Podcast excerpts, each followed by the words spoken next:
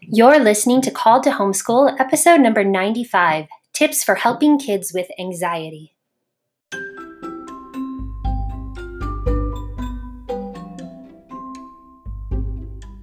This is your manual to becoming the amazing homeschool mom you were called to be.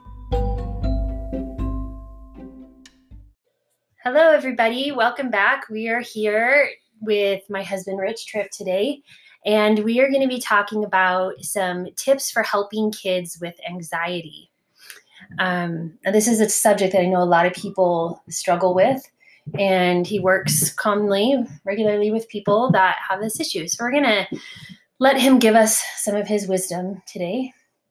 And uh, we're excited to have you here. Happy Thanks to help. for helping us out. Um, so, what are some some of your best tips? What share your wisdom? Share my wisdom. yes. Can I go based on your questions that Yeah, you yeah, got yeah. here? Okay. We're going to cheat here a little bit. I've got some notes she's for got him. some notes. Some things that I wondered about. One of the first questions that she brought up or, or has on here, and I think it's a great question that a lot of parents might have, um, are common types of anxiety. What kind of things can maybe set kids off?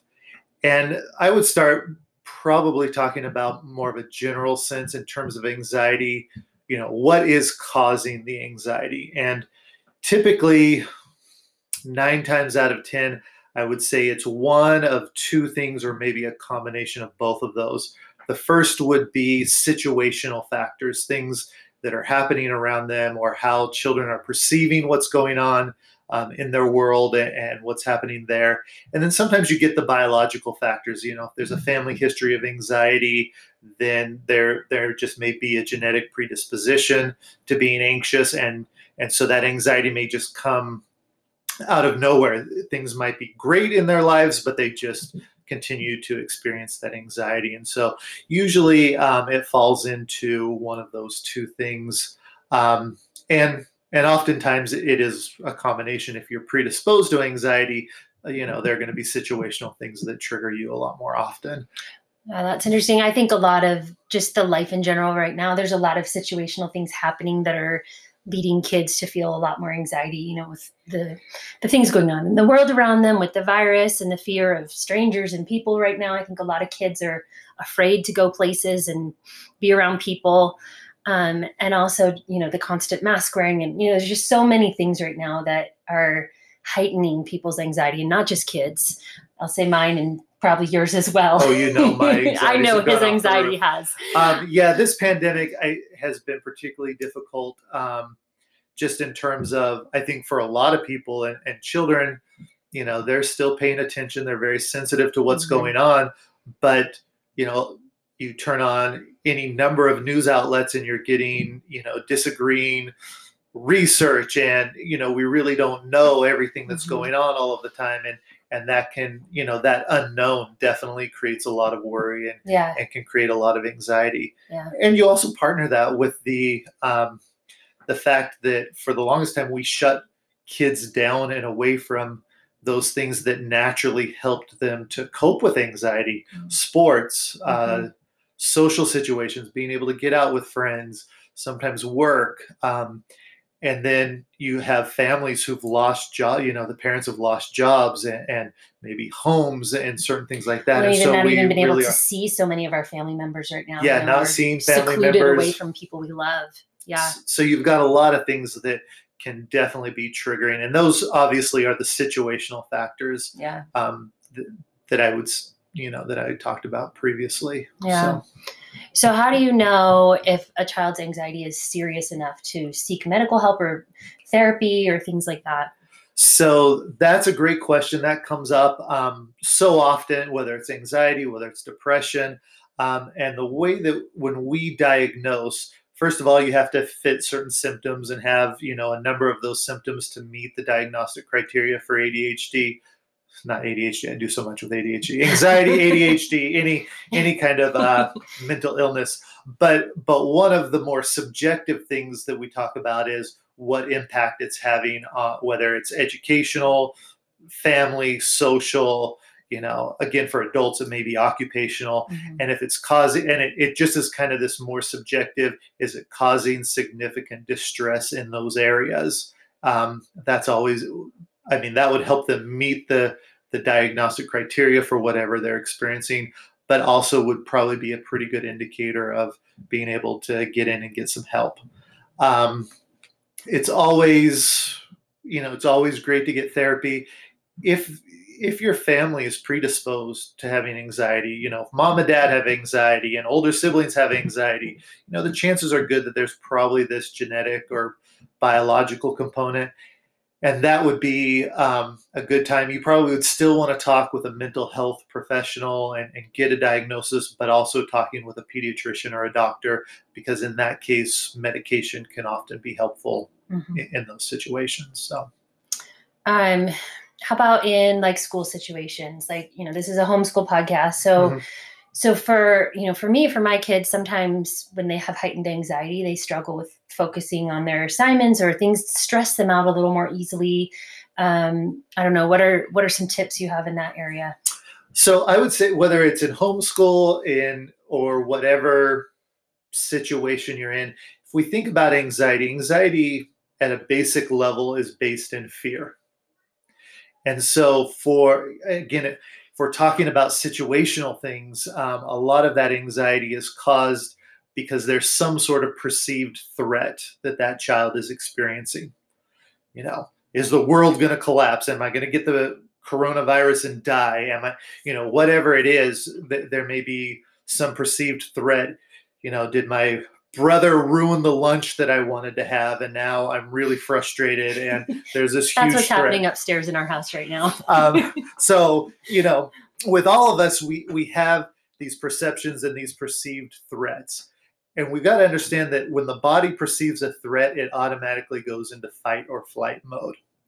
You start getting your a racing heart, your breathing is shallow and it speeds up. You get muscle tension, and you and there's really, I mean, your body is just going through all of this physiological change, trying to protect you because instinctually that's what it does but there's no outlet for it sometimes and so one of the th- you know the common things that we do and they're so cliche in therapy but they're cliche because they work um, deep breathing. If you can get them to just take some deep breaths and just kind of calm that that heartbeat down slow their breathing down a little bit help them find a way to get out. You know if they need to go run around in the snow barefoot for 15 minutes uh, no don't send them out Don't barefoot. But you know if they need to just go outside and do some circles around the house or something like that something to help them get that nervous energy out then you know a lot of times they're much better able to be in a place where you can start talking to them about their perception of what's going on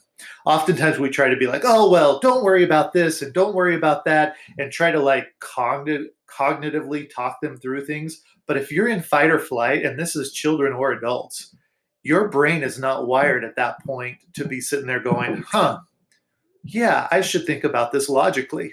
if you're walking through the forest and a bear is coming after you, you're not sitting there going, huh, what am I going to have for lunch today? Wonder how much that bear weighs. How many pounds per square inch is he going to bite me with those jaws? We don't think that way. We just, we're trying to get out of whatever that situation is. And so we don't have that deeper cognitive ability to kind of work through those things. And children don't have that all too much, even when they're feeling calm. But that's where we as parents can can help them kind of work through those thoughts. Well, what are you afraid of? Well, I'm afraid the world's going to end. Well, let's talk about where we are right now, and you know, how are we doing as a family and as as a home, and you know, and just helping them see the truth of of what's going on in life. Sometimes it is hard, and sometimes it's challenging, but other times you can you can talk them talk to them about you know the truth of what's happening and help them be able to hold on to that and calm down a little bit. Mhm. I remember at the beginning of the virus last year, our littlest, she would have been six then, was afraid every time we left the house. Just she was so afraid that we would get sick and die every time any of us left the house. And and I'm sure that that was a real and you know terrifying thing to her. That um, our discussions probably didn't help the matter, you know, because we were afraid and we didn't know what was going on, and there were just so many things to worry about during that time, and and the extra cleaning and the extra steps of everything we were doing were new and different and scary to her, and um, I think she's gotten through those fears now, but well, and we've calmed down too. we, we have, yeah, we have, but yeah, that was a big a big Yeah. thing for her. Um, so so tips you say deep breathing Deep Um, breathing. Exercise or something physical Exercise, outlet to get uh, them out. Younger kids, I'll have them. I'll say, shake off your fear, and I just let them shake their body. You know, Mhm, roll your shoulder. I mean, they can look like they're having a seizure on the floor. mhm. In fact, that's what tantrums are a lot of times too. It, you know that their body is naturally, you know, finding ways to get that energy and that muscle tension out, and and so we don't love it in tantrums because usually it's embarrassing and it's in the middle of Walmart when you don't buy them a toy or whatever it is. but but it, it, it's still that same physiological response, and so if we can find ways to help them get that Mhm. out, That's, that's good. And, And talking then and through. then talk to them about it them. but it really needs to be in that order. If you're trying to talk them through stuff when they're in that state of that heightened state of arousal, you're not going to get very far. Mm. So I think that is really wise advice. He's he's always so good with my kids, our kids, when um when they're in an emotional state. And I I don't always handle it as well. I'm just like, ah, I just walk away and leave them to scream in their room or whatever. And he'll come in and within seconds, he's so good at just having my typically my girls calm down and talking where like I've spent hours trying to calm them down. And I remember Elsie when she was littler, it was often that way where he'd come home from work and I'm like, I don't know, she's in the room screaming and kicking the door for like two hours it had been. And within seconds, he's just like, oh, well, we're chatting and we're happy. And I'm like, what do you do? He's magic. uh, well, He's magic. No. I don't know about magic, but I also wasn't home with them all day long too. Yeah, that's so true. That probably makes a big difference. yeah. All right. So, any other tips or advice or any other thoughts here that you think would be good for parents that, that are struggling through this with their kids right now? So I think we've covered like a lot of, you know, just kind of some basic things that you can Mhm. do with um, general anxiety. Some of the common mental traps that I see children, individuals, everybody get caught up in that can lead to anxiety are things like negatively predicting the future. It's really easy to come up with a lot of what ifs. You know, what if the plane we're about to get on to crashes? You know, I actually worked with a kid whose family had to cancel their trip to Hawaii because he threw such a big fit. Mm-hmm. He couldn't get he wouldn't get onto the airplane. I've heard things like, "What if I get abducted by aliens?" and you know, and these children are legitimately worried and, and anxious about these things, but we can kind of help them work through that and be like, okay, there are a lot of what ifs, but let's talk about what is going on right now and let's focus on that. And if there are any challenges, we're going to be okay. And, you know, this is what we're going to do to get through it. Um, another mental trap is that uh, we often have a tendency to exaggerate the negative, Mhm. which led to the fight upstairs today at lunch, which is, you know, somebody ruined somebody's lunch and it was a negative, but it feels like the end of the world. And so, you know, being able to find ways to talk them through that and, okay, are we exaggerating this a little bit? And like, you know, and don't minimize it either. Oh, it's just soup.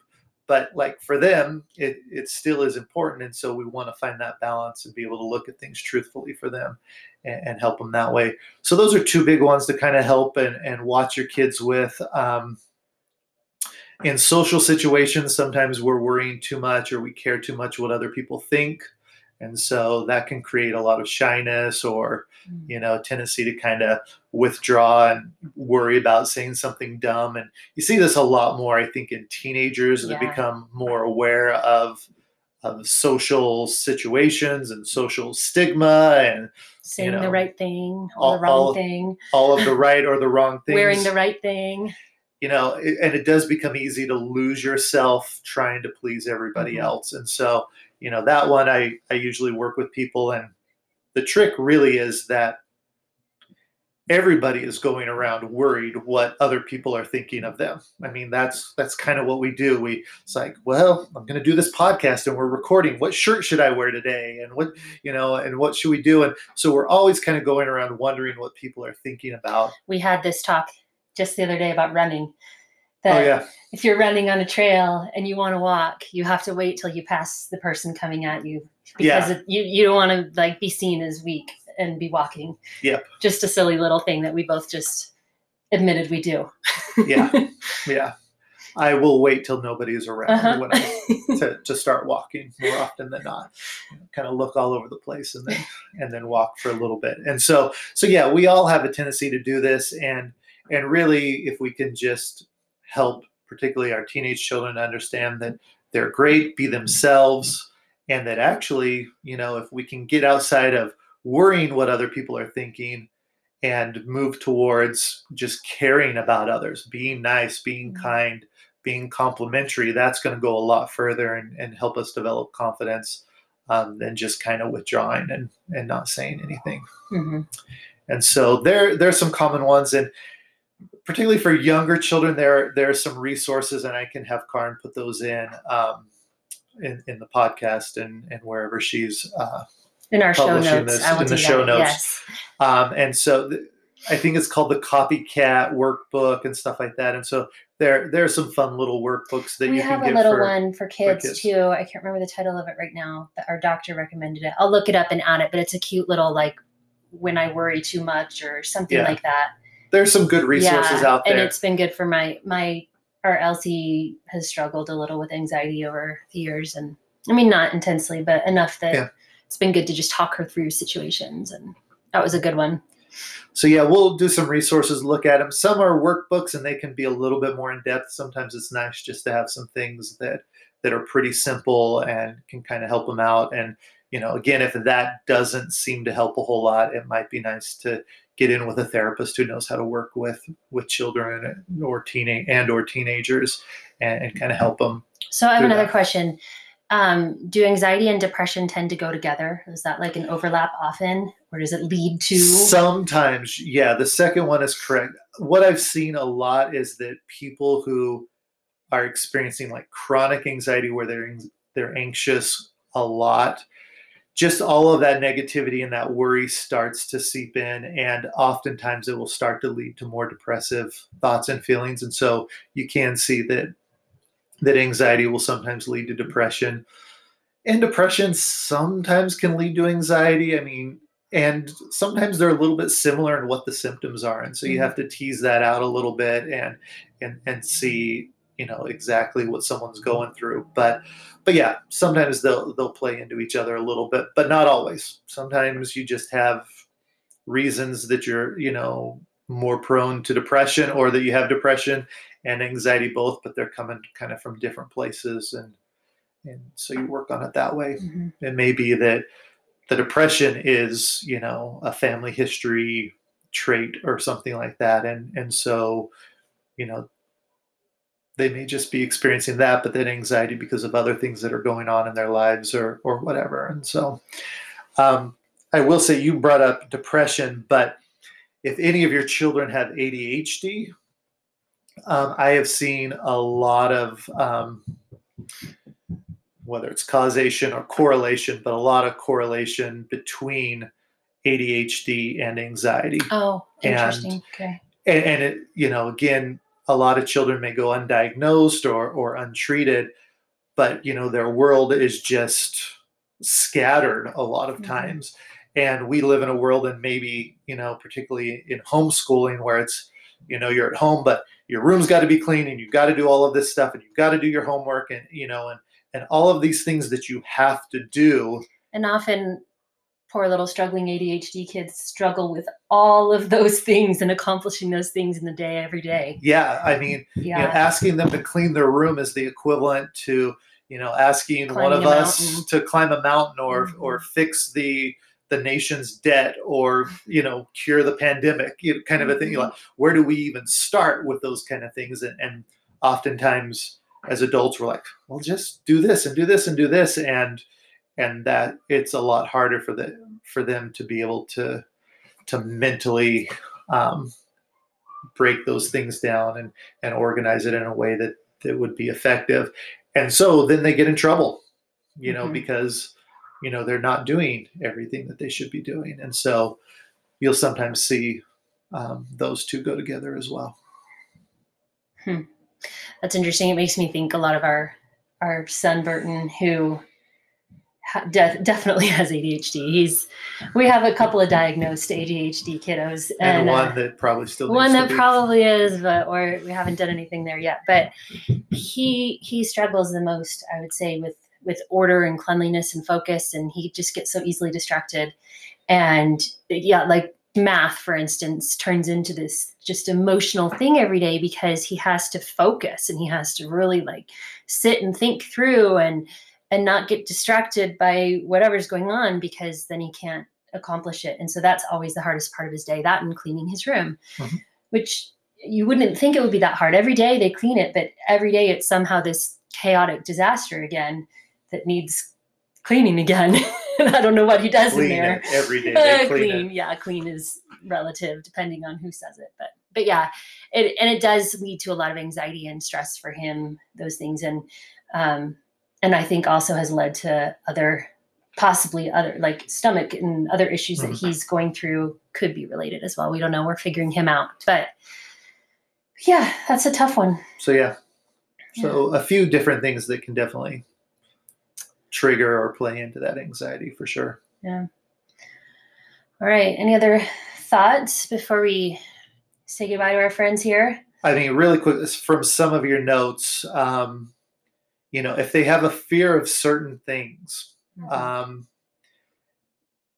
there there are different. You can do kind of different types of exposure therapy. I mean, therapy can really be helpful, whether it's exposure therapy.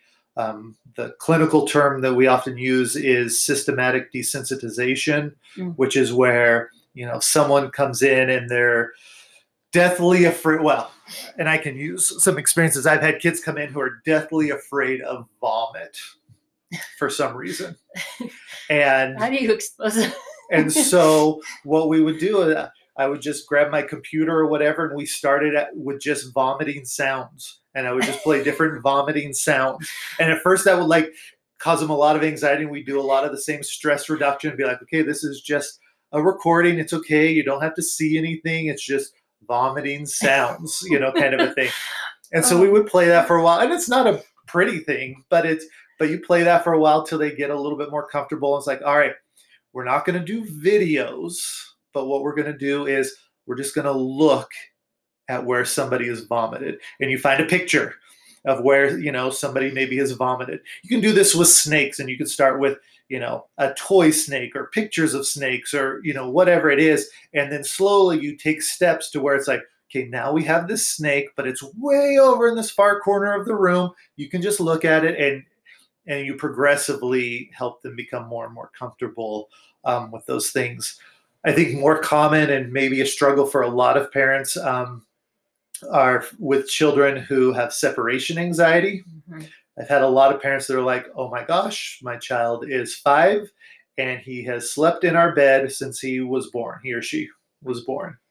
And so you do a lot of the similar things where it's like, okay, you're five years old, we're going to let you sleep on the floor right next to our bed. And you let him do that for a couple of weeks. And then it's like, you move him another five feet. And it's like, okay, now you're going to sleep by the doorway with the door open in our room. And then the next one might be you're going to sleep in the hallway, but our door will be open. And then we're going to close the door. And then, you know, and you progressively move them to their bed. And eventually, um, a lot of times you're able to get there. But a lot of therapists can kind of help out with that and kind of break down some of those things. But yeah, when you have a fear of certain things, um, being able to kind of face those fears and and have that experience and be able to see that that they're not going to kill you or harm you in the way that you may feel like Mhm. they're going to. Um, We had a little that friend helpful. of one of our kids come over who was deathly afraid of animals. Like he, he was afraid to come into our door unless he knew we didn't have a dog or a cat, and we have a cat. And so we had to put the cat in the garage. And he, if the cat were outside, he wouldn't go outside in our yard. He was so afraid of these animals. And I don't, I don't know if that comes from something or if it's just like in you.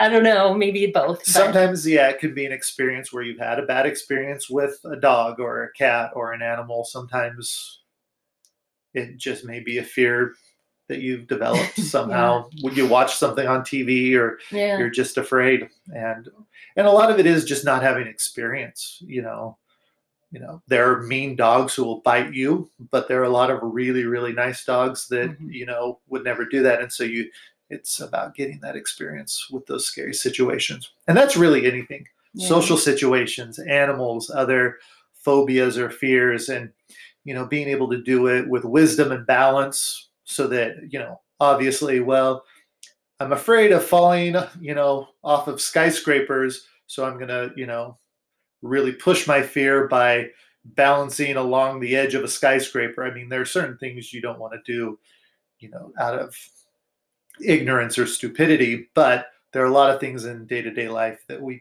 you know as we have more experiences we can grow more confident and and Yeah. that helps with our anxiety Well, awesome. Thank you so much. You're for welcome. Chatting with me today. I love learning from you, and hopefully that helps some of you who are listening and are struggling with this with your own children.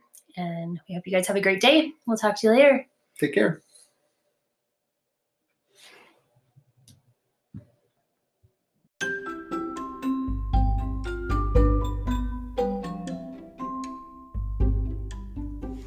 Thank you for listening to Called to Homeschool. Be sure to subscribe, and we'd love to hear your comments or questions. You can find all our show notes on calledtohome.com.